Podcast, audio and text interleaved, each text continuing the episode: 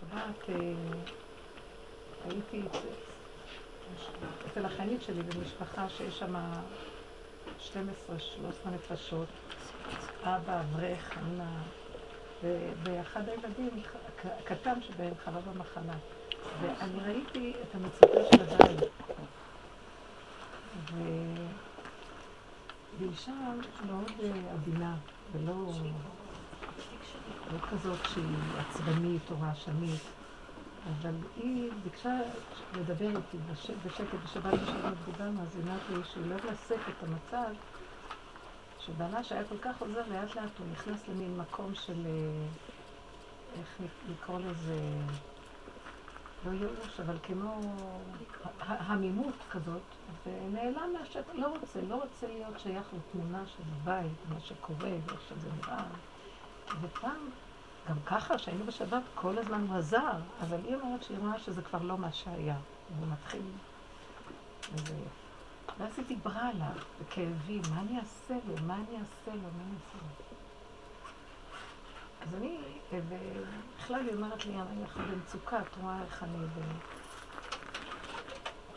הסתכלתי עליה ואמרתי אמרתי לה, הקדוש ברוך הוא פונה היום אלינו, אנחנו אנשים החרדים, בתוכנית הזאת, והוא מאותת לנו, שולח לנו את כל המצבים האלה. מה את חושבת הסיבה? שנבדוק את עצמנו ונראה אם אנחנו ממשיכים בכיוון הזה, אין לנו תקנה. התוכנית הזאת, כפי שאנחנו בנויים בה, היא לא יכולה להשתפר. אי אפשר לעשות... אמרתי לה, בעלך לא ישתפר. את תשוחחי איתו, וכל הרעיון הזה של אה, תקשורת וזה, לא יעזור שום דבר. לא יעזור גם מה שקורה, היא אומרת לי, ואת יודעת, יש בקהילה המון חסד. המנהל של האי מורה שם בבית הספר, אז המנהל נותן לה משכורות, מה שכבר כבר עברה את השלושה חודשים שנתנו לה, שמותר לה, והיא כבר יותר זמן, והוא ממשיך לתת לה. ונותנים לה הטבות, והשכונה, כל המורות מביאות לה אוכל, ו... אז אמרתי לה, אז תביני, במקסימום של התוכנית הזאת, אז יכולים להשתתף בחסד ולעזור למצב הקיים, אבל לא יכולים לפרק בשורש את המצב הקיים. מה הכוונה?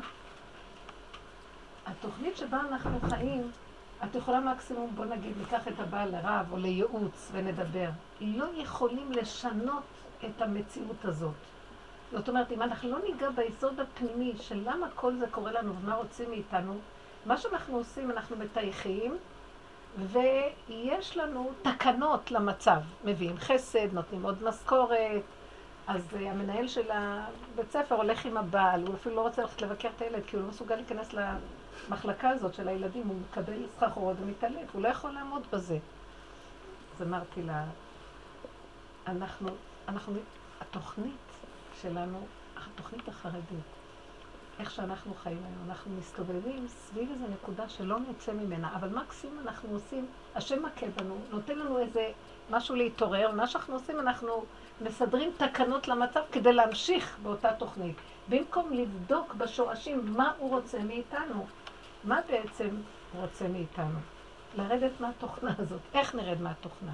עכשיו נגיד, אבל זה תוכנת התורה, אז מה, אז מה, אז מה, נרד מהתוכנה, לא נרד מהתורה, לא... לא, אפשר ללמוד תורה, אבל לא בצורה הזאת. אפשר לחיות, לגדל, לא צריך לזרוק ילדים לרחובות, אפשר לגדל אותם, אבל לא כמו שאנחנו חיים. אפשר להמשיך לחיות, אבל לא חייבים ככה.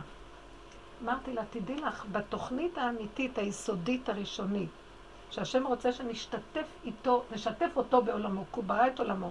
זרקנו אותו מעולמו ואנחנו אחראים על העולם שלו. וכאילו הוא בשמיים, מה למה אנחנו? אז מקסימום אנחנו מתפללים וצועקים אליו, אבל אנחנו פה אחראים. אז לא, אנחנו צריכים לזרוק את הכל שהוא יהיה אחראי פה, לא אנחנו אחראים בכלל. זאת אומרת, זה משהו בתודעה שחייב להשתנות, ובתוכנה הזאת אי אפשר לשנות את התודעה. צריכים זו תוכנית שצריך לרדת ממנה. כמו שאת מחליפה, אני רואה את זה ככה. הבריאה זה מחשב אחד גדול, ויש בו תוכנות. יש תוכנת הגלות. למה בתקופת האבות חיו אחרת מה שהיה בימינו? למדו תורה. בתקופת, נתנו תורה, משה רבנו קיבל תורה, וגם כן חיו אחרת. דור, דור המדבר חי אחרת, דור ההתנחלות חי אחרת. כל הדורות חי עם התורה, אותה תורה, אבל לא חיו כמו המודוסים של הדור שלנו. מה רוצים מאיתנו בעצם?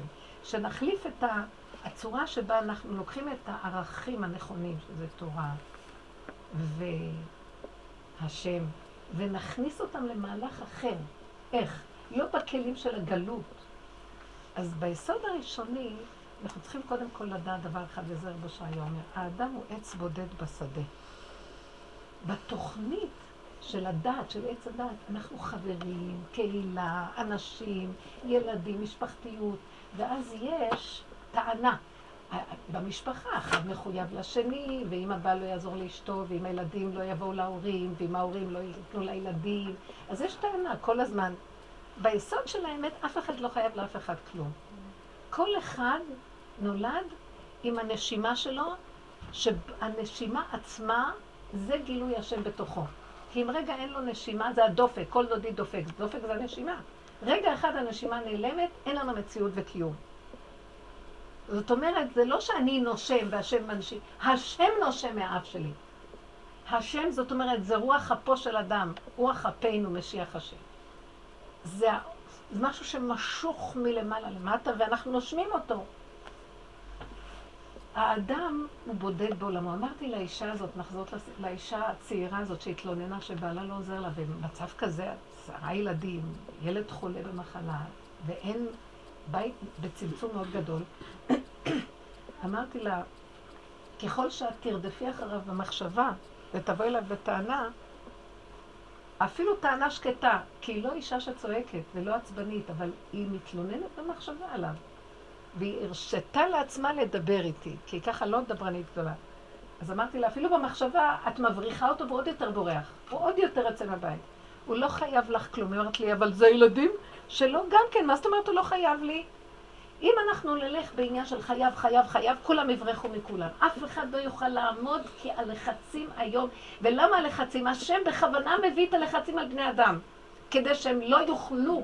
אנחנו צריכים להגיע לתת, תת, כדי לצאת מהתוכנה הזאת צריכים להגיע לקצה שלה. התוכנה הזאת כל כולה כוחי ועוצם ידי, וייתם כאלוקים, שאמר הנחש. אני אחראי, אני מנהל. בסופו של דבר, המקום לצאת מהתוכנה הזאת אין אני, זה בורא עולם, כל העולם הזה שלו. אני לא יכול להיות אחראי במקומו. אני הזרוע הארוכה שלו בעולם, זה הוא אינו גוף ואינו דמות הגוף, השתבח שמו. אז אני הגוף שהוא ברא כדי שהוא דרכו מתקיים. אבל אין לי, הדעת גונבת שהתחושה שייכת לי, ואני שייך בעולם הזה וזה שלי, וגם התוכנה סדרה שיש השם. שמתם לב מה היא עושה? הדעת סדרה שאני קיים וגם יש השם. בעצם פיצלה את מציאות השם לשתיים. במקום לעשות השם אחד ושמו אחד, ייחוד קודש אבריך ושכינתה, נהיה אני מציאות, וחוץ מזה יש גם השם. ואני עושה בשבילו. וזה יותר טוב מה שהפגניסטים, עובדי אלילים, שלא עשו בש... בשביל אף אחד, והישות הייתה גדולה בעולם. אבל גם את מה שבמשך הגלות הותר לנו לעשות, שאני קיים, ואני עושה לכבודו, גם זה לקראת הסוף ילך. אני לא קיים, ורק הוא קיים בעולמו, והוא עושה לכבוד עצמו. הוא לא צריך אותי כדי לעשות לכבודו, בגלל שאני לא קיים. רק דבר אחד יש, שאני לא אפריע לו. זאת אומרת, אפילו לעזור לו הוא לא רוצה ממני, רק שאני לא אפריע לו שהוא יקיים בעולמו. אני יכול כן להפריע עדיין, בגלל שיש לי דמיון שאני חושב שאני קיים. אז כל עיקר העבודה של אדם זה להשבית את הדמיון של הישות ולהחזיק את עצמו בצמצום. אני כשדיברתי איתה, פתאום עצמתי את העיניים, והשם נתן לי תמונה. אמרתי לה, תגידי, כשאת הולכת במדבר, ופתאום את רואה אריה בא לקראתך במדבר. ממש ראיתי את זה, סגרתי את העיניים והוא הראה לי אריה מגיע, ואני לבד, ואמרתי לה, מה את עכשיו תעשי? אמרת לי, די, עם כל ה... לא יודעת, מה? אמרתי לה, לא, לא, תתרכזי, תעשי לי תשוב. אז היא התחילה להתרכז, אז היא אמרה לי, אני אצרח. אמרתי לה, אף אחד לא יעזור לך. אני אברח, הוא ירדוף אחריך יותר. את יודעת מה שתעשי? אם תתאמני נכון, תעצמי את העיניים, תצטמצמי פנימה, ותגידי, שמע ישראל, השם אלוקינו, השם אחד. אין כלום. אין כלום, יש לחיות את הסכנה לא לצעוק ולא לברוח. את מפסידה את האפשרות היחידה. לצמצם לשורשים ולצעוק שמע ישראל בידך פקיד רוחי. ואת זה אם תפסידי, חבל לך על הזמן. כי יותר אין לך, אין לך מה להרוויח פה. אם תברכי הוא ירדוף, ואם תצעקי אף אחד לא יעזור לך, את במדבר לבד. בואי תחשבי שאנחנו חיים ככה עכשיו. זאת אומרת, עוד יותר צמצום פנימי, ועוד יותר לראות שזה רק הוא. כי, כי מאיפה תגידי שמע ישראל? שתדעי שזה הוא. הוא שלח את האריה ואת עכשיו רק בידיו. צריכה להיזכר, זה זיכרון שצריך להיות חי ותופס וקיים. את צריכה לאמן את עצמך לחיות ככה, גם כשאת לא רואה את האריה ואת לא במדבר. אנחנו במדבר תמידי. אמרתי לה, המצב שלך זה מדבר, ובעלך עכשיו זה האריה שלך, שהשם שלח אותו כאילו זה אריה. והוא יכול להביא אותך לסערה, ואת תריבי איתו, ותכעסי ותרדפי אחריו, והוא יברח, ואת תרגישי שאת משתגעת. אמרתי לה, לא. אז אמרתי לי, אז איך אני אעשה? והיא אישה בהיריון. נוסף לכל, נקלטה להיריון נוסף, שהיא אמרה לי, הרב נתן לה היתר להפסיק עכשיו, כל שנה יולדת. ועם כל זה, אז היא אומרת לי, עכשיו המצב הוא כזה, שעם כל החולשה הזאת, מה אני אעשה? הלוא אני צריכה להיות כל הזמן בבית חולים, ועם הילד, מישהו צריך להחליף אותי לפעמים, ואם לא הבעל אז מה? אמרתי לה, את לבורא עולם. את? לא. בואי, בואי, אה, יש מקום לעוד אחת גם? בואי, בואי תשבי. זה מה. איפה תשבי את? אני אשב בחוץ. לא.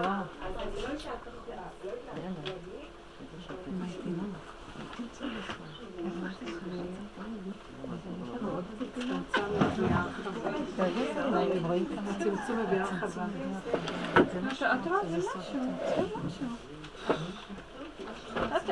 ממש השיעור, זה השיעור. הכל הפוך. את רואה? אז אמרתי, וזה מה שאני רוצה להגיד לכם, אתם רואים את הצמצום, זה מביא... בואו נצמצם ונכניס עוד כיסא. זה. אפשר, אפשר עוד. גם לי היה תזיזי עוד קצת. יש לך שרפרף? זהו, היינו צריכים שרפרפים קטנים. שם גם לא יכול לקרות כלום. הנה, פה יש עוד כיסא שיכול להיכנס, כיסא קטן. בידיים שלה שלא יכול לקרות כלום. אז רגע, בואו לא נבט...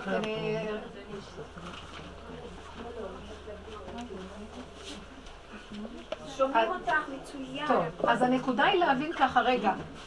אמרתי לה שאת תלכי לצמצום היותר גדול, ואין אנשים ואין דמויות, את לבד עם העשרה ילדים והילד החולה. וגם הם לא שלך ואת לא עם עשרה ילדים. אמרת לי, איך אני עושה עם עשרה ילדים? אמרתי לה, שימי לב, זה רק המוח שלך מתבלבל עשרה. באמת, את יכולה לעשות רק רגע אחד עם ילד אחד. רגע אחד עם תנועה אחת. תפרקי את זה לחתיכות. גם את לא יכולה, רק המוח אומר עשרה. הבעל, הסערה שהמוח עושה. תבינו מה אני מדברת? המוח עושה סערה כי הוא רואה את הגדול. באמת, קטן. יש לי נשימה אחת ויש לי תנועה אחת ברגע הזה, רגע אחד. יותר אין לך כלום. אם את מתרכזת בזה, תראי ברכה. הנה, זה הצמצום שדיברנו. קטן ונהיה ברכה. הצמצום הזה, המוח שלך הולך רחוק, רואה את הבעל, רודף אחריו, את ממורמרת, נהיה לך חולשה. גם הקצת שאת יכולה לעשות, את לא יכולה לעשות. כי המוח מחליש את הכוח. הקצת הזה, שזה מה שהבן אדם, הבן אדם, הוא לא יכול כלום. רק רגע אחד, נשימה אחת, שזה גם לא הוא, זה בורא עולם נכנס דרכו. אבל מה שהבן אדם מפריע, זה שברגע הזה המוח שלו נכנס, מתרחב לו, מפריע לבורא עולם להתגלות ברגע ואין ברכה ברגע. הברכה נעלמת, זהו, אין יותר. ועכשיו יש צער ורוגז ומכאובים. בחולשת הנפש, כי היא רואה כל כך הרבה, היא לא יכול, כשרואים הרבה את לא יכולה להתמודד, כי את אומרת, מאיפה אני אתחיל? יותר טוב לא להתחיל כלום. לא להקשיב למהלך הזה, וזה הכל מהמוח. ולכן, יסוד כל היסודות, והתוכנית של כל התוכניות, זה בסופו של דבר לרדת מהמקום הזה של אין אני לא יודעת אם אני, כדאי שנאמר את השיר, כי אני כבר הרבה זמן מדברת, אני לא יודעת אם כדאי... לא משנה. לא, אני לא, באמצע דבר זה קשה לי. תתייחס לזה, מי שישמע, ישמע מהאמצע. אז בסופו של דבר, המקום הזה של... של הדעת. אז אמרתי לה, תראי, כל הירידה מהתוכנית שאמרנו לכם קודם, שזה מה שעושה את הבעיה, זה אנחנו נמצאים בתוכנת הדעת. תוכנת הדעת, וקוראים לזה גם דעת תורה. כי שמה, בתוך הדעת, הכנסנו את היסוד של התורה, אבל הדעת גונבת את התורה שם. הכוונה, באמת יש מה שנקרא דעת תורה. אבל דעת תורה היא דעת מאוד מצומצמת, והיא מתאימה לחכמים, ואנחנו, רוב המון העם, הרבה, אנחנו מאוד דתיים, והדת של התורה התרחבה לנו, איך שאנחנו רוצים, אנחנו קוראים לזה דעת תורה. שמתם לב? דעת תורה. דעת תורה, זה, האישה אומרת, אבל אני עובדת ואני צריכה עזרה בבית, זה דעת תורה שהבעל יעזור לי. דעת תורה באמת, שאם הוא בן תורה אמיתי, הוא לא יכול, אם הוא יישאר בבית, הוא לא יהיה בן תורה. אז לך תלמד, ואל תשגיח על כלום. ככה היו עושים כל הגדולים האמיתיים. והשם, והשם סיפק בידם של בני הבית להתקיים בזכות זה שהוא הלך לתורה. זה לא היה בדרך הטבע בכלל. אבל היום אומרים, לא, בן תורה מסודר. מסודר הכל, היא נותנת את הדירה, ואז הוא צריך לעזור לה, אז הוא זה, אז... אז אז רב לך נתן לך דירה כדי שיהיה לך איפה לגור עם הילדים שלך, תני לה בעל הלחם. הוא לא, הוא לא התחתן עם דירה. וזה מה שהבני תורה חושבים, התחתנו אז יש להם דירה. לא, התחתנת שלאשתך תהיה דירה והיא תישאר עם הילדים שלה, לך ללמוד, תברח. כמו רבי עקיבא. ועכשיו אני רואה הרבה אברכים בורחים. הם לא יכולים לשאת את המצב הזה שהם מטפלות של הילדים. באים, חוזרים, הולכים, באים, הולכים, קרעים, קרעים הכל. אז הרבה מהם, אחד האברכים היה אומרים אליי טלפון שאני מכירה, הוא אומר לי, אני רוצה, אני מבקש ברכה מהמשפחה, אני מבקש ברכה, אני היום מתחיל את הכולל, אה, היום זה חוזרים, והוא מתחיל כולל חדש. זאת אומרת, תברכי שאני אצליח בכולל, אז אמרתי לו, ההצלחה זה רק אם אתה תחיה עם עצמך בבורא עולם. אין לך, אני לא יכולה לברך אותך על שום דבר אחר. אז הוא אומר לי, ברוך השם, אני הצלחתי שאני יוצא בבוקר מוקדם ואני חוזרת בשעה תשע. זה כולל רחוק, רחוק מישהו אוסף אותי מחוץ לעיר. אז אמרתי לו, עכשיו אני אברך אותך. אני מעודדת את, כולם לברוח. אני מעודדת גם את הנשים, אני אומרת להם, אני אומרת לאישה, למה את הולכת ללמד בתור מורה? שבי, את למדי את הבנות שלך, שבי תלמדי, תשבי בבית, תלמדי אותם והם יעזרו לך, ותרגעי. ותכין להם סיר אחד גדול של מרק. למה את צריכה לקנות להם? הולכות לסמינר או לבית, לבית הספר, הן צריכות כמו זאתי וכמו זאת בגדים כאלה, וחוג כזה, והצגה כזאת, ומקהלה, וצריכים זה, והמורות רוצות זה, והן חוזרות עם רעיונות, אף פעם אין להן זמן לעזור בבית. שבי, תלמדי אותם, הבנות איתך. זאת אומרת לי, אז מה נעשה עם הילדים בתלמודי תורה? אמרתי, מעט לאט, אז היא אומרת לי, יש לה אימא. מישהי אומרת לי, יש לה אימא שאין לה ילדים כבר והיא אישה אלמנה. והיא, יש לה משפחה מאוד גדולה, והאימא גרה באיזה לוך, וגם כן עד שהיא משלמת את השכירות שלה, זה גם קשה לה, אין לה כסף לאימא. אלא למה שהאימא לא תהיה קרוב אלייך, ותגדל כל הנשים ביחד, שהגברים ילכו. אז היא אומרת לי, מה נעשה עם הילדים, תלמודי תורה פה וזה? מה, גם אני? לא, האבות ייקחו את הילדים וישו איתם בישיבה שם. מה יש? פעם היו הקטנים, לומדים עם הגדולים, תופסים גמרות, וכל אחד לומד עם עצמו, יראה לו מקום. לומדים ביחד, ככה היו יושבים, הגדולים והקטנים. לא היו כיתות. אני אומרת לכם, מה, מה המטרה שלי לומר? בואו, הדעת אומרת לא, הדעת זה סדר, סדר, סדר, סדר. טוב, זה היה תיקון של עץ הדעת, כל הדורות האלה. אבל אנשים כבר, אמרתי להם, איפה אני יודעת שנגמר התיקון של הסדר? כי הסדר הזה הורג את האנשים. אם זה מחיה אותם ונותן להם חיות, בסדר, אבל אם לא, וזה נהיה בית משוגעים. אחד מלמד את הילדים של השני, והוא טס לפה, וההוא, והילדים שלו אצל זה, והרבע של זה הורג את האבא הזה. אז הוא אומר, טוב, אז אני אז, אז אני כבר אשב ואלמד איתו, למה אני צריך שיגיד לי, אתה לא לומד איתו, אז בשביל מה נתתי אותו לך, שאתה תלמד איתו? רבים, כולם רבים. והאימהות אה, מורות שמה, והבנות שלהם אצל האם, ו... אז אמרתי, תשבו, כל אחד צמצום. יש פיזור, רוח שערה באה ופיזרה את כל העולם. אז זה היה תיקון של עץ הדת. ולקראת הסוף, הסערה של ההתחלה דומה לסערה של הסוף. כאילו אנחנו חוזרים עוד פעם לסוף. לקראת הסוף, שירת הברבור, הסערה מאוד גדולה של עץ הדת, זה כמו שהיה בהתחלה, פיזור נוראי. אלה מתחתנים מהעיר הזאת ומהארץ הזאת. אני אמרתי להם, אני רואה איך שהמשפחות קרועות, כל אחד רוצה את הילדים לידו. וכולם משפחות על משפחות. אמרתי, אני צעקתי לשם, ריבונו של עולם, למה אבל להתחתן עם התאומה שלו? הם באותה משפחה, ההורים חיתנו את הבנים והבנות ביחד, והיה שקט, וכולם באו להורים, אותם הורים. בגלל קלקול עץ הדת, אז אנחנו צריכים להתפזר. באמת באמת, למה לא? הנה נקבה, הנה זכר, תחברו אותם, נגמר, מה אכפת לי של מי ההורים האלה עם ההורים? זה הכל אותם הורים, מה, מה ההבדל? אם זה ההורה הזה, ההורה הזה, ההורה הזה. הכל נהיה שערה, זה דעת עושה. עכשיו, עכשיו, זה תיקון הדעת, אנחנו לא יכולים כרגע לפרק אותו. אבל לפחות באפשרות הקיימת לצמצם, במה שאנחנו כן יכולים, ולרכז. אז אמרתי לה, לאותה אישה, תרדי מהמחשבה שלך על בעלך. הוא לא קיים, הוא קיים במה שהוא יכול, הוא עושה משהו, תודה. הוא לא עושה מה שיכול, שלום, מה זה קשור אליי בכלל? את צריכה לראות אותו כאדם לעניין שהוא לא עוזר לך כאדם זר. למה היית לא הולכת לשכן ואומרת, אתה לא עוזר לי? כי השפיות, הם מתחילים לאבד שפיות, הגברים לא יכולים לעמוד איפה שאנשים דורשים מהם שהם ישתפו, ישתתפו הכל בבית, בגלל שהן עובדות. שלא יעבדו. זה לא מקום, בגלל זה, בגלל זה, בגלל זה, בגלל זה, גלגל חוזר בעולם. תחזירו את הכל ותחזירו אותו למקום. פשטות. אז זה יוצא, חוזר למקום, אנחנו צריכים לשאוף למקום שאדם חי עם עצמו ובוראו. אדם חי עם עצמו ובוראו, הבורא מחבר אותו לשני. מה פתאום שהוא ילך להתחבר לשני? זה חיבור של דעת. אני אעשה ככה, אני אתחנחן, אינטרסים, מחשבות, ואז מנסים להתחבר כאילו. ואז חשבונות רבים. עשיתי בשבילך ככה, אתה לא עושה בשבילי ככה? אין. המצוות של התורה, בואו נראה איך הן מתקיימות במדרגה של היחידה. ההורה, הילד צריך לכבד את ההורה. זה לא תפקיד של ההורה להגיד לו, אתה צריך לכבד אותי, כי התורה כותבת שצריך לכבד אותי. זה תפקיד של הילד לכבד את ההורה, לפי הגדרים, מה שהחכמים ציוו, פירשו את התורה. אז הילד צריך לכבד, ואם הילד לא מכבד, אז ההורה צריך להבין שמשהו אצלו גורם שהילד לא יכבד אותו. אולי הוא רודף מדי אחרי הילד, אולי אה, הוא נוחת עליו בטבע מאוד חזק וכבר עוד מעט נחנק. הבעל צריך לשאת בעול המשפחה. הוא לא יכול לשאת, משהו אצל האישה גורם שלא יכול לשאת. אתם תבינו, אחד מכריח את השני למצב הזה. אז במקום הזה מפרקים, חוזרים ליסודות.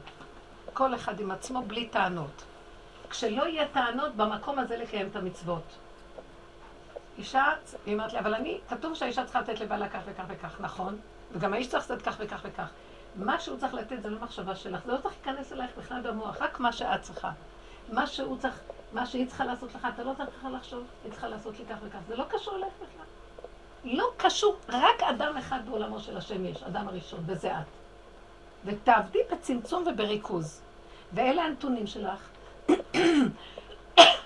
ותעבדי עם זה ככה. אז, אז היא אומרת לי, אבל הילדים שלי זה גם שלו, אז למה זה יהיה רק שלי העול? אמרתי לה, לאישה, השם נתן בטבע שהיא מכנסת את הילדים תחתיה יותר מאשר האיש. נכון שהאיש יש לו אחריות, אבל האחריות היא לא ברמה מעשית כמו של האישה. אבל המעשיות שייכת לך.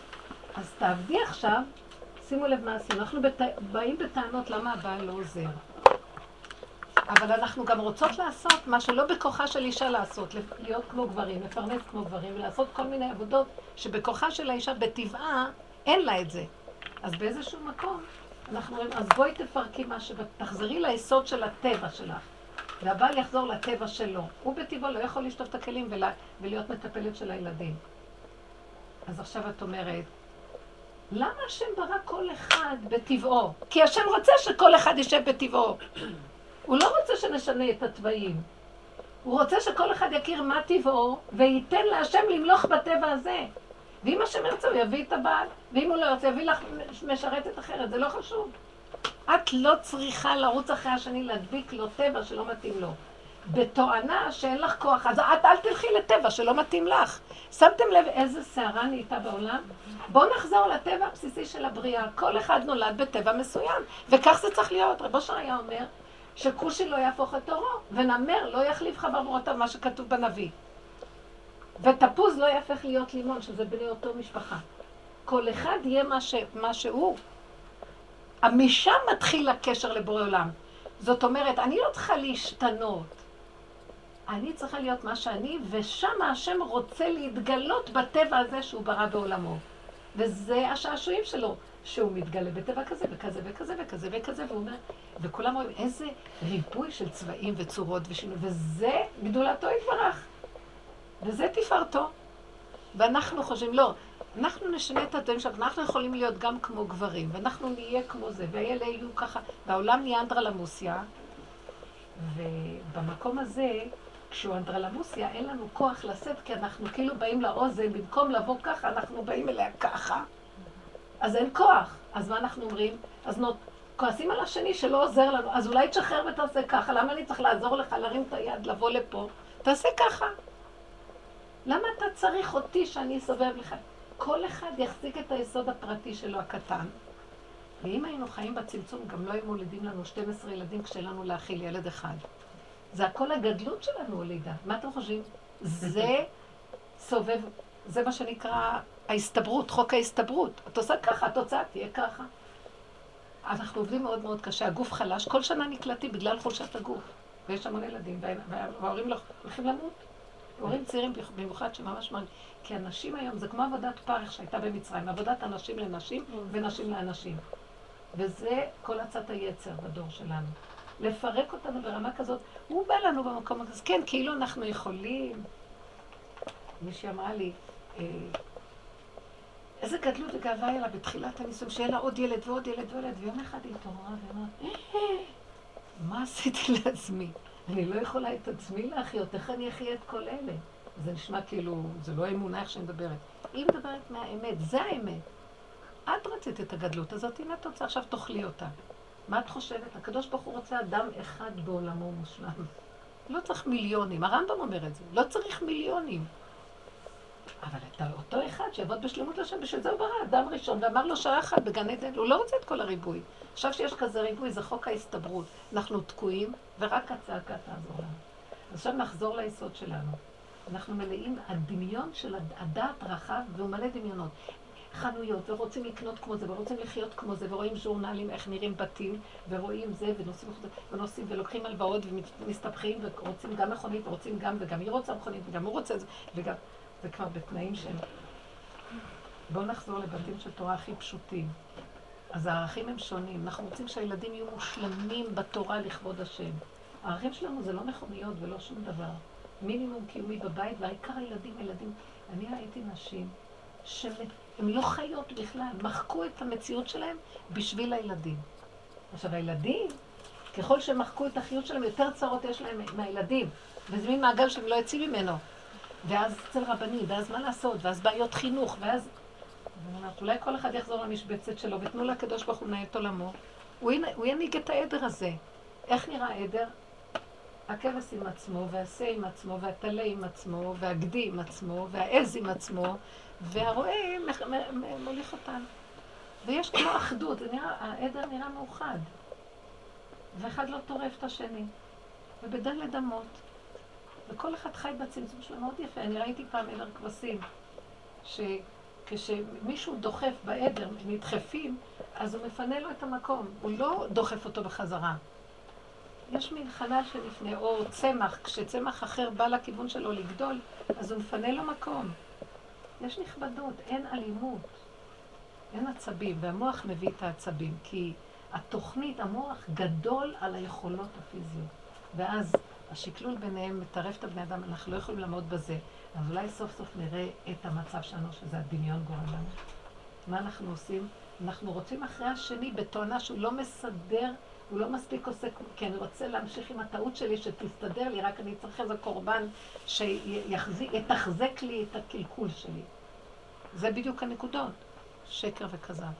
אם את מתלוננת על מישהו, סימן שאת לא בסדר בנקודה שלך. אין לך על מי להתלונן.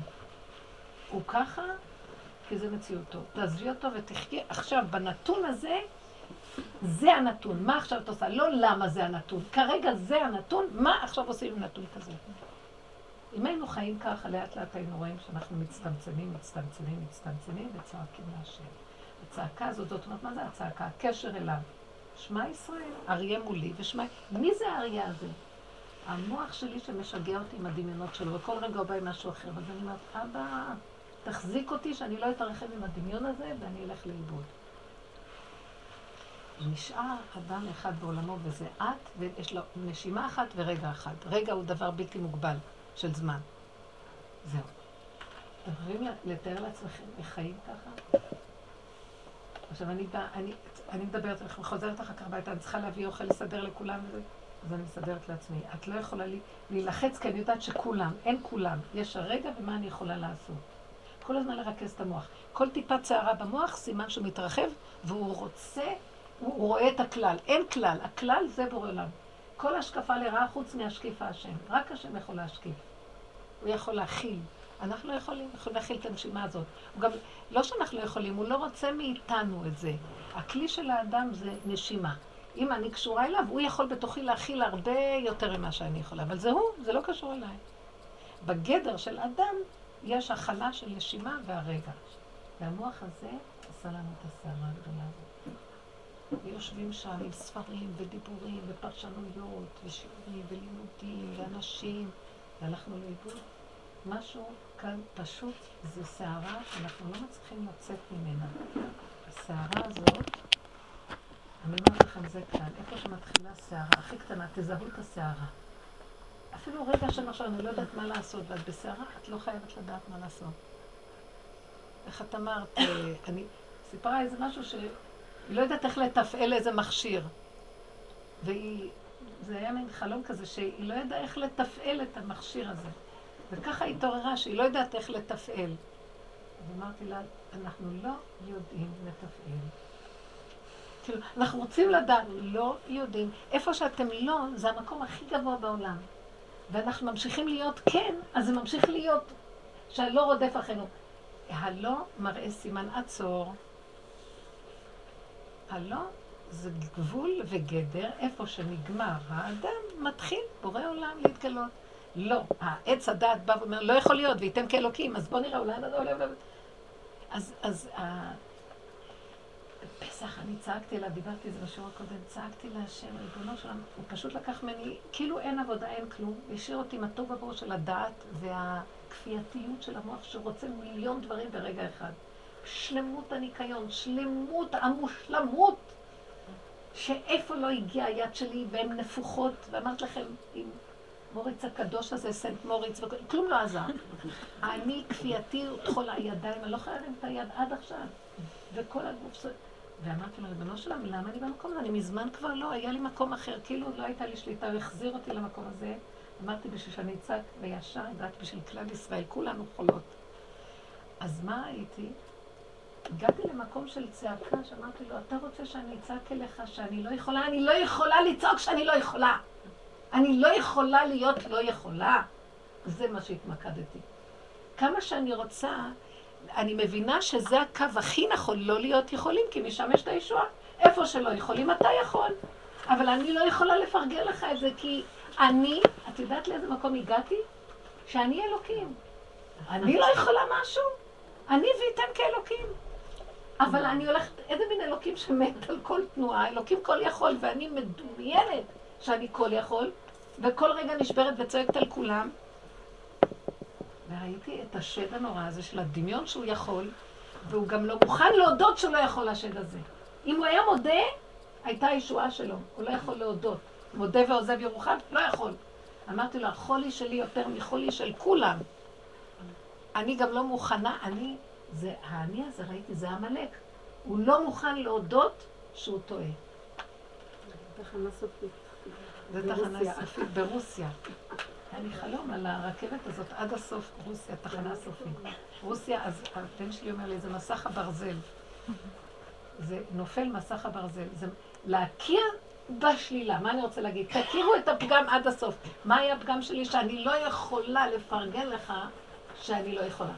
לא מוכנה להגיד לך שאני לא יכולה. יש לי כזאת מרדות, גם להגיד, אני שוחטים אותי ואני אגיד, לא, אני, אתה לא תשחוט אותי. כבר זהו, אני לא... אתם מכירים את המרדות הזאת? את זה תגידו לו. זה גופה, זה פגם על פגם על פגם, להודות על הפגם. פגם הפגמים, אמרתי לו. כמו שיש שיר השירים, בקודש קודשים יש גם פגם הפגמים, שזה לעומת זה עשה השם. ואם נגיע לנקודה הזאת, יתגלה הקודש קודשים. הרבנית, זה בינך לבין עצמך, אבל כשאת לא יכולה אה, לתת לזה מתנת לידה, ועכשיו יום הולדת של זה, וזה וזה, ועוד יום הולדת, וכולם נחתו, ואחרי פסח, ויש לך כל כך הרבה מטלות, והיא ילדה וצריכה להגיע, תגידי לה, לא, אני לא יכולה לבוא אלייך, אפילו שאת ביתי היקרה אחרי לידה, ובדרך תקני לי גם... אה, אה, שקדיה. כן, דברים. כן, משחקת אותה נורא. אימא שלי וחמתי כן, וסבתא. לא קנו מתנות, לא היה דבר כזה. כשאני לא הרגשתי טוב, אז אה, כשאני היה לי חסר בחור של הבית את הפלסטיק של התינוק, אז בעלי היה מביא לי על הדרך. אז היא רוצה, אז בסדר, אז, אז אני רוצה להביא לה, אבל כמה אני יכולה גם לקנות לה את המתנה ללידה עכשיו, שעוד לא קניתי לה שבועיים אחרי לידה, וגם לבן שלה היה, הנכד שלי היה יום הולדת לפני שבוע שעוד לא קניתי לו, והבת שלי יש לה יום הולדת עוד חודש. זה לא, תוכנה לא של בית אני לא משוגעים. אני אתם אני לא לא מבינים. שהדת הזאת, אני אגיד זה, אני לא. עשרה ילדים וכל אחד עם היום שלו שלו. סבתא עד שאת לא יכולה, יגידו. איזה מין... אה, נו, אז מה הם יגידו? מה אני אגיד? אז להגיד ביני לבין עצמי שאני לא יכולה בשם בוא נגיד, את יודעת מה, הנה, אני מקרה? שמה? לא יודעת שהיא לא, אוהבת אותה זה לא, בכל מקרה, שהיא. הייתה איתה עד עכשיו, אז אה, יש מצב שלא יכולים, אין מה לא, לעשות. זה הכל בדיוק נופל הנקודה. בואי זה- ניקח זה- את מה זה- שהיא אומרת, ובואי ניקח את מה שאת אומרת. התוכנה במקום הזה אומרת, אני לא יכולה לצאת מהתוכנה, תגידי, אני לא יכולה. לפחות אל תצדיקי שאת בסדר והם לא. הם לא בסדר הכולי עלמא. גם את לא בסדר שרוצה לרצות את מה שהם רוצים ממך. בוא נעמוד כולנו להשם. והיא כבר אומרת? והיא כבר אומרת מקום מתקדם מאוד מאוד, אנחנו עוד לא הגענו לשם. אנחנו במקום להכיר מה לא בסדר, שהמוח הזה, שיגעון הגדלות, זה המן. וכל זה אינו שווה לי, ועוד יבוא עוד נכד ועוד... ויש כאלה משפחות שפה עשרה ילדים, פה נכד בלי עין הרע, ברוך השם, כן יבוא. אז מה, רוצים מאיתנו. אין לזה סוף. בואו תראו עוד אחת תיגע, אין מקום לשם. וליל הסדר. וליל הסדר, הנכד גנבת אפיקומן. די, כמה אפשר.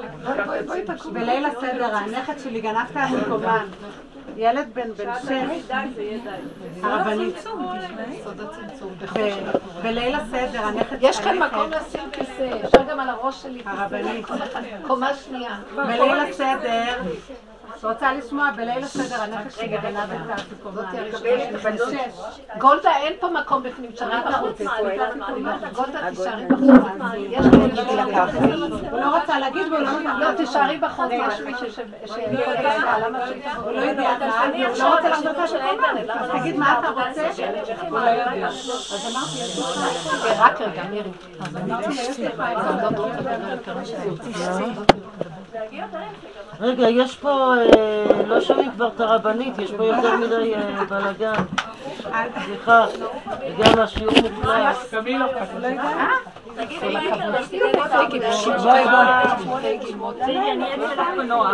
לא, לא, לא, תקראי לה. סליחה.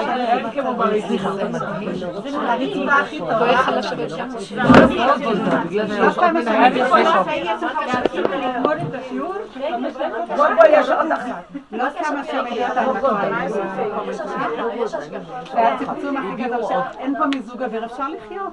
אין, אין, אין. אם אפשר לא לצחוק, כי זה לוקח הרבה אוויר. בואי בואי בואי. יש כאן מקום חברה שם. בואי בואי. דווקא, הצחוק נותן אוויר. כן. בבקשה, בשמחה. הצחוק נותן אוויר.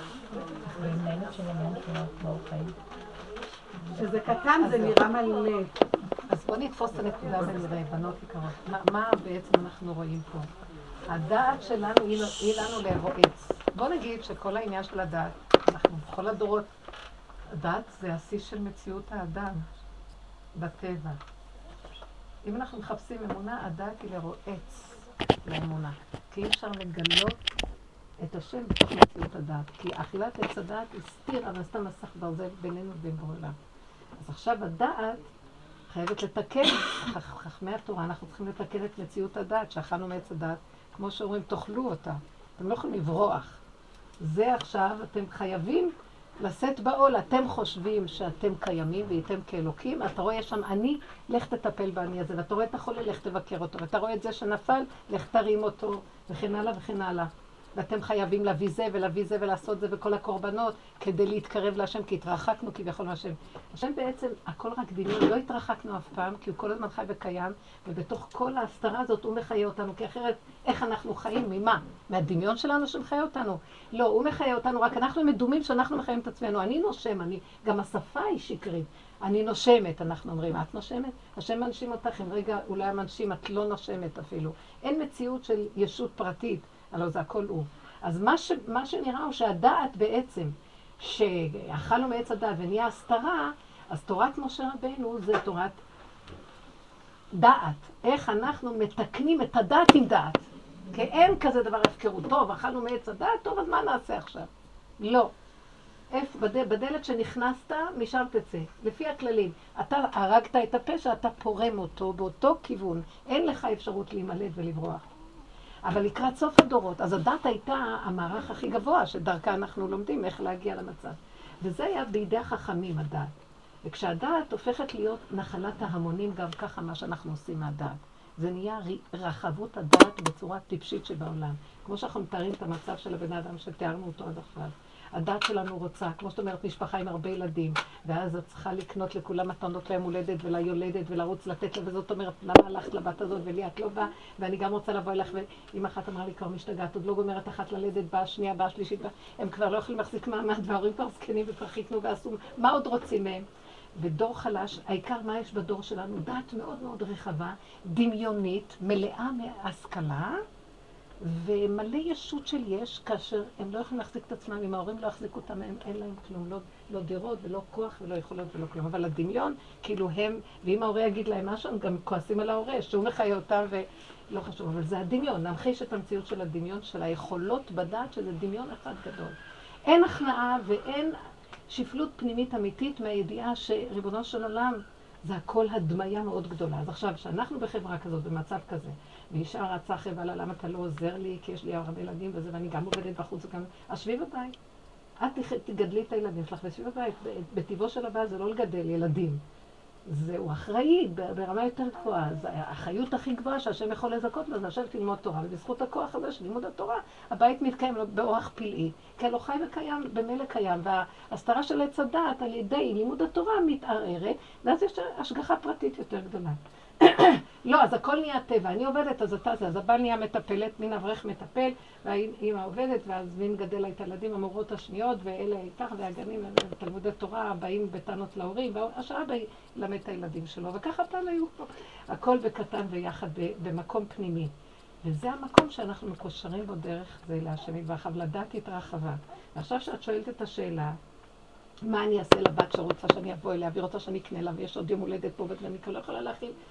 אז בואו נראה במצב הזה, מה אני אעשה לאותה אישה שדיברה איתי עם עשרה ילדים, שאחד מהם חולה, לא עליהם במחלה, והיא, והבעל שלה, אברך שלא יכול כבר להכיל את המצב, כמה הוא יכול לעזור, והוא מתמוטט, וממש נכנס לאפתיה, והוא לא רוצה לבוא לבקר את הילד, כי הוא רק נכנס למחלקה, ששם יש את הילדים אה, האנדוקרינית, לא יודעת מה, אז הוא מתעלף פשוט.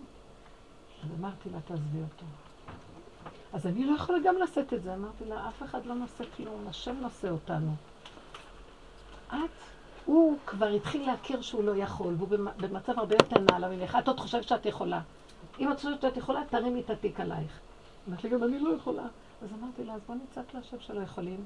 ועכשיו, מה שכן בטבע היסודי של אדם, שיש לו נשימה אחת, ויש לו רגע אחד, ואת עושה פעולה אחת ברגע הזה, שהשם דרכך עושה את הפעולה ברגע הזה. ברגע שהמוח מתחיל להשקיף קצת ברחבות, כל השקפה לרעה חוץ מהשקיף השם, אז מיד נהיה חולשה. איך אני אעשה ואיך אני אספיק ואיך אני... את לא צריכה להספיק כלום, את צריכה- את רגע אחד. ועוד רגע ועוד רגע. אז הילד הזה בא, הוא רעב, אז נותנת לו לחם, הנה, קח תאכל.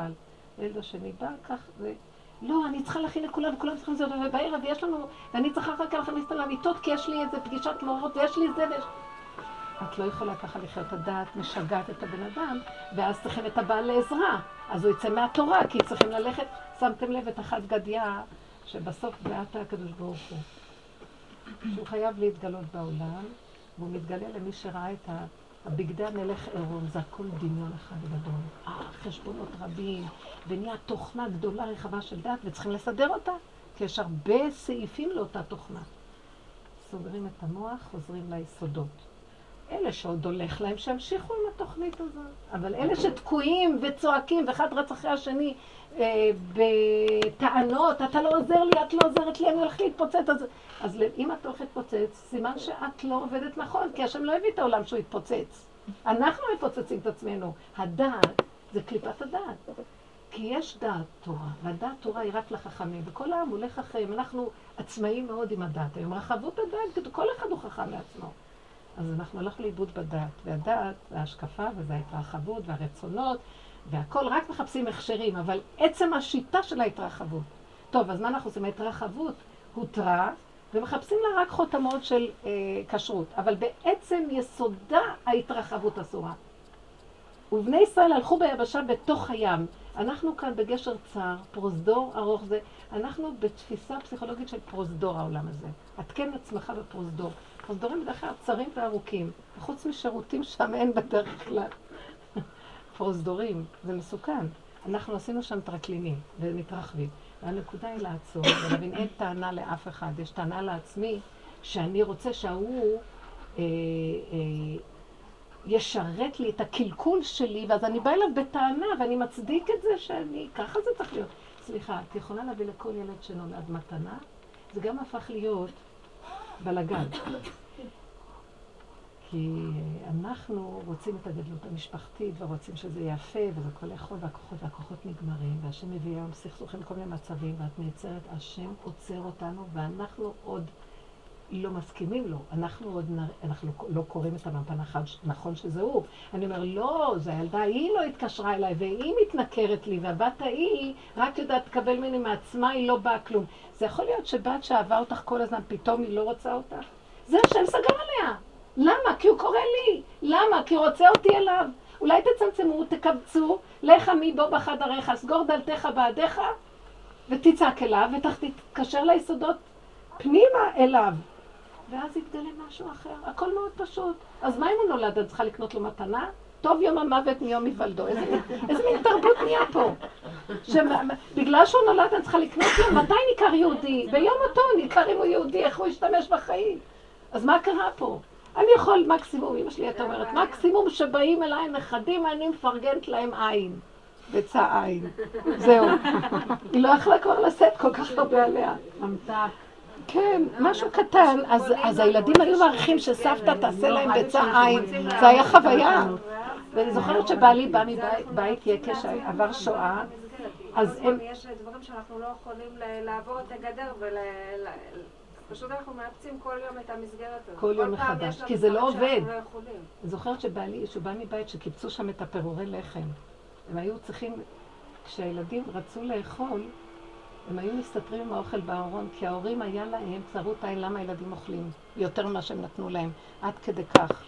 אז עכשיו, אז אנחנו, אז, אז בעלי שזה בן של בן, של כאילו, כאילו הדור השלישי ועדיין חולים.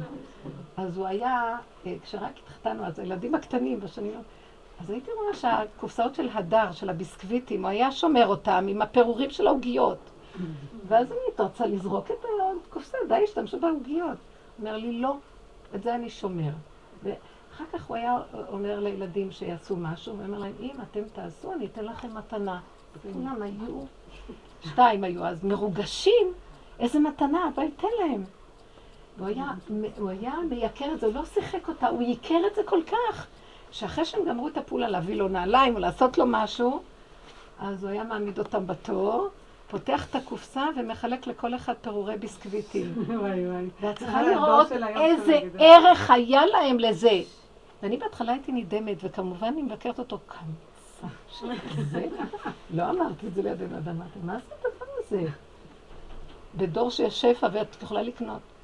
והוא לא היה משחק אותה, הוא היה אומר, את יודעת איזה ערך יש לפירורים האלה? שילמדו להעריך דבר קטן. אין לנו ערך, הכל רק זה, רק זה, מה שלא קונים להם לא מספיק. לקח לי הרבה זמן להבין שאם אני אפריע לו, אני אעשה את החורבן הכי גדול לחיים שלי. היה לי עבודה מאוד קשה עם עצמי, לא לבקר אותו ולא לזלזל בכזה, ש... בעניין שכזה. וככה, היסוד הזה של הקטנות והצמצום, יש עכשיו מה לאכול, תודה. יש עכשיו זה, לא, צריכים ללכת, ואז מביאים משכורות, ואין בריך, כאילו הכל מתנפץ מולהם, מה שלא עובדים ועוד, יש לה שתי משרות, והוא יש לו עוד חוץ מזה, שהוא, גם יש לו עוד, והכסף לא מצאו, כי הכל מתנדף חיים, שימו לב, בקטן הזה כמה התקבצו. טבע. ועם ישראל לא מרובכם חשק בכם השם, אתם המעט מכל העמים. מהקטנות הזאת נהיה ברכה, לכו בקטנות. זה דור של שטן של גדלות. ממש שטן של גדלות. וכל זה אינו שווה לי של המן. היה צריך לי לעשות עץ 50 אמה, 25 קומות. תגיד, אתה נורמלי? עוד 25 קומות בזמן של אז, שלא בנו לגובה. 25 קומות עץ. תבנה שלוש קומות, טוב? ושם תתלה את מרדכי. לא. זה חולי, שיגעון הגדלות. וזה בעצם הדורות שלנו, המגדלים הגבוהים של המקומות הגבוהים. אז המקום שלנו להתבונן, נחזור לתחילת השיעור. אם יש לנו טענה על מישהו, משהו קורה, זאת אומרת שעברנו את הגבול ואנחנו לא יכולים, ועכשיו מחר אנחנו מתוסכלים שאנחנו לא יכולים, אנחנו חייבים לרדוף אחרי מישהו שיעזור לנו להיות יכולים, במקום להפסיק להיות יכולים. עכשיו אנחנו גם לא יכולים להפסיק להיות יכולים. כל הפסח רק צעקתי אליו, ריבונו של עולם, אני לא, אתה אומר לי, תפסיקי עם הגדלות שלך, ואני אומרת לך, אני לא יכולה לא להיות יכולה, להיות יכולה. אתם מבינים מה אני מדברת? אני לא יכולה אפילו להגיד לך, אני רוצה להגיד לך שאני לא יכולה ואני לא מוכנה. אני יודעת שאני לא יכולה, והמוח שלי כל פעם מפברק, מפברק לי איזה פתרונות של כל מיני אפשרויות למצוקות, רק לא לעמוד ולהגיד, פסניש, לא עוברים את הנקודה, זהו, אני לא יכול, לא יכול, לא, לא. אני רואה את המוח, כשהגוף שלי לא מסוגל, המוח עוד ימצא זוויות שהוא יכול, והוא מכריח את הגוף אחריו, והגוף הוא עבד לפרעה שיושב פה ומשגע את האדם. והגוף לא יכול, לכן אנשים קורסים וחולאים קורים, כי באמת המצב של הגוף מאוד חלש. המוח, אם אנחנו עוד הולכים, זה המוח מוליך אותנו. מצידנו... אז מה תגידי על המשפט? אני לא יכולה, היא לא יכולה, יש לו רוצה. זה באמת נכון. אתם יודעים מה אני רוצה להגיד לכם? תתחילו להגיד, אני לא רוצה לחיות ככה. לא רוצה? נכון. אין לא יכולה, יש לא רוצה. אנחנו באיזשהו מקום צריכים להתחיל ללכת, יש את המציאות של היש, והיכולת של היש, ויש את הרצון, ומעל הרצון עולם התענוג. זה כתוב שעולם הרצון הוא דבר גבוה. בואו נלך למקום שנגיד, כל זה התחיל וכאילו אני רוצה להיות כמו אלוקים, אני לא רוצה להיות כמו אלוקים כבר, לא רוצה, הלוואי ואני אהיה בן אדם קטן. הלוואי מדרגת האדם. זה מדרגת הגבוהה ממלאך. לדעת, וכל זה תלוי מהי מדרגת האדם, אחרי אכילת עץ הדת, היא מתחילה במקום שאדם אומר, אני לא יכול. אם אדם, וכך כתוב במד, במדרש, כתוב שאדם הראשון, שהוא אכל מעץ הדת, מיד באותו רגע של אכילה נהיה לו הקלקול של הדת. הוא כבר ראה שהוא ערום והוא התבייש. הלוא קודם הוא היה ערום ולא התבייש. למה הוא צריך לכסות? קודם הוא הסתובב ערום ופתאום נהיה לו ישות. למה? נהיה לו עכשיו תוכנה של דעת שהוא רוצה להיות כמו אלוקים. גדלות. אז לא יפה שאלוקים ילך ערום. אז הוא התבייש. עכשיו נהיה לו גם שהוא התבייש והוא עכשיו נהיה כל יכול. אז עכשיו שבאו אליו בטענה, השם אומר לו, אייכה המן העץ אשר ציוויתיך לבלתי יכול אכלת? אז הוא ישר מתלון, מצטדק, כאילו אני בעצם מושלם, האישה אשר נתת עמדי זה היא. שמתם לב מה קרה? התרחקות מהמרכז, הטענה, הדעת היא רחוקה מהיסוד, מהלב. היא פה, היא מסתובבת פה. אז ישר הדבר הראשון זה לראות את השני שהוא לא בסדר. אני בעצם בסדר. ההצטדקות וההאשמה של השני. אמר לו הקדוש ברוך הוא, אני לא באה אליך בטענות למה אכלת מעץ הדת. אני רק רציתי לשמוע שאתה אומר לא יכולתי. תודה ותגיד אני לא יכול. במקום זה אתה מצטדק שאתה בעצם יכולת, אבל הבעיה היא שלה. על זה הוא היה צריך להביא דוד המלך, שקיבל 70 שנה מהאדם הראשון, שעשה את התיקון, שכשבא אליו נתן הנביא, הוא אמר לו, לא יכול, חטאתי להשם. עוד שאול המלך, מסמל את, הדם הראשון בקלקול הראשוני. הוא כל הזמן מצטדק לפני שמואל, שהוא עושה את הדבר הנכון, שהוא הביא את הגג ואת כל הצאן ואת כל ה... אמר לו השם, החפץ להשם בעולו, כי הנה טוב שמוע מזבח טוב, הקשב מחלב אילים. אני לא צריך את כל זה, אני רק רציתי, אמרתי דבר השם. תקיים את דבר השם בהכנעה ובפשטות. הוא עוד ממשיך להצטדק, והוא אומר, אבל העם, כי הוא היה אדם צדיק ובאמת מאוד ענב, אז הוא הושפע מהעם שהציעו לו, חבל לזרוק את כל האלה נוויות האלה, כאלה אלים, עתודים שמנים, בואו נקריב אותם להשם.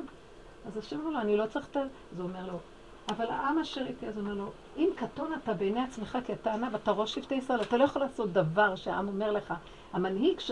אם אין לך את דבר השם, אז בסדר, אבל יש לך כאן דבר השם מובהק, אז אתה לא שופט, נכון? זה, הוא מצטדק.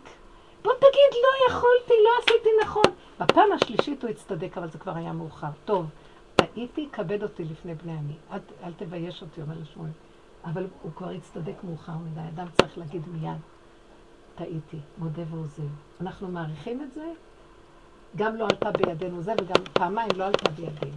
הנקודה היא להבין כל התיקון של הדור האחרון, שקודם כל התעורר, אנחנו תקועים. אותה אישה צעירה, מורה, בסמינר, ומשפחה בעל אברך, ותקועים בחברה שיש המון לחץ. להיות כמו כולם, ושיתקבלו הילדים, ושלהראות להם משפחה נהדרת וכל והלחץ, מה כולם יגידו, וכולם, וכולם, וכולם, והם נחנקים והולכים למות. ואמרתי לה, אתם חיים בתוכנה כזאת שגורמת לכם את כל המתח הזה. אז מה אני אעשה? אני אגיד לה, אמרתי, אני אגיד לה, תלכי מזה, היא לא יכולה לצאת מזה, לאן היא תלך? זה כבר סגנון כזה. אמרתי לה, תצעקי להשם שאת תקועה, את בראת לעצמך את הגיהנום שלך, את לא יכולה לצאת ממנו, ככה תצעקי להשם. תגידי, אני לא יכולה לצאת ממנו, אבל תכירי שזה הגיהנום שלך. לא, היא עוד חושבת שזו החברה הכי מושלמת, וכולם בחוץ הכי גרועים. אין, דבר משוגע נהיה פה. כדי לתחזק את הקלקול שלנו, איך אנחנו, ולא נתייאש, כי אנחנו רואים שמשהו כאן לא בסדר. אנחנו טופחים על השכם כדי שנחיה לפחות מהחיוביות של הדמיון, שאיך שאנחנו חיים זה הכי טוב. שמתם לב מה קורה פה? זה הכל שטן, מכל הכיוונים. סליחה, תקוע. למה תקוע? אני לא אומרת, יכול להיות שזו התוכנית הכי טובה. אם רע לי שם, משהו לא בסדר. יכול להיות שזה הכי טוב איך שזה, אז למה רע לי? אז למה אני בלחץ מה הם יגידו, שהם יגידו, שהם יגידו, ואני רוצה לרצות את זה ואת זה ואת זה? תרצי רק את עבור העולם, את עצמך תרצי. למה צריכה כל היום לעשות חשבונות לכולם? כל היום דופקים חשבונות ולא חיים באמת. למה? זה רע, לא לזה, זה חשבונות רבים. השם עשה את האדם ישר ואליו ביקשו חשבונות רבים. אם האדם מתבונן במקום הזה, הוא צריך לעצור ולהגיד. כי רגע אמרתי לה, אז בואי נצא מכאן, אמרתי לה, בואי תצאי מהקהילה, בואי נחפש בדירה הזאת שיש לך פה, את יכולה לקנות דירה הרבה יותר רחבה באיזה כפר. אמרתי לה, רציתי להגיד לה, ובטח יש ללמוד תורה עם הילדים, ועד שעם הבנות בבית. ואמרתי, אוי, זו תוכנית נהדרת, רגע יש לך, אבל אני לא יכולה לעשות את זה. אמרתי לה, את רואה? כי זה לא, הדת שלנו לא יכולה לשאת, לצאת מהמצב הזה. הם יצאו ממצרים? לא, הם צעקו, אבל דבר אחד התעורר אצלה, שהם חיים לא טוב. שזה לא נורמלי המצב הזה. לא להצדיק את זה ולכסות ולהמשיך בתואנה שמה, אנחנו החברה הכי נעלה. הרעיון הוא נעלה, אבל לא יכולים לקיים אותו. אז בגד הרעיון, בורא עולם רק שייכנס ויסדר את הרעיון. אנחנו לא יכולים להחזיק את הרעיון של עצמנו. זה הפך להיות רחב מדי, תצטרך לצעוק להשם, אמרתי לה, תעזבי את בעלך, הוא לא יסדר לך את התוכנית המקולקלת שלך כדי שהיא תמשיך. תגידי, אני תקועה, הוא תקוע, כולנו תקועים, את יודעת? ורק אתה חי וקיים, תתגלה לנו בשיא התקיעות שלנו, ויצעקו אל השם ותעל שבתן. אנחנו לא צריכים לעשות שום תיקונים פה למצב שלנו, רק כל יום לחפש איפה עוד זווית של שקר ותקיעות, ואת זה לצעוק להשם, ותראו את הישועות. הוא יכול לבוא ויפרק את כל העסק הזה גם. זאת אומרת, הוא יפרק לך את הנקודה. את יודעת מה יפרק לך? את החרדה, מה, אני לא אלך לקנות להוא מתנה לילד הזה, והבת האמא תגיד, והילד שלה, והוא שקיבל, והנכד ההוא, פתאום תצפצפי על כולם, זה מה יש, לא רוצים שלום. לא רוצה להיות תלויה באף אחד ולא מחייבת לאף אחד כלום.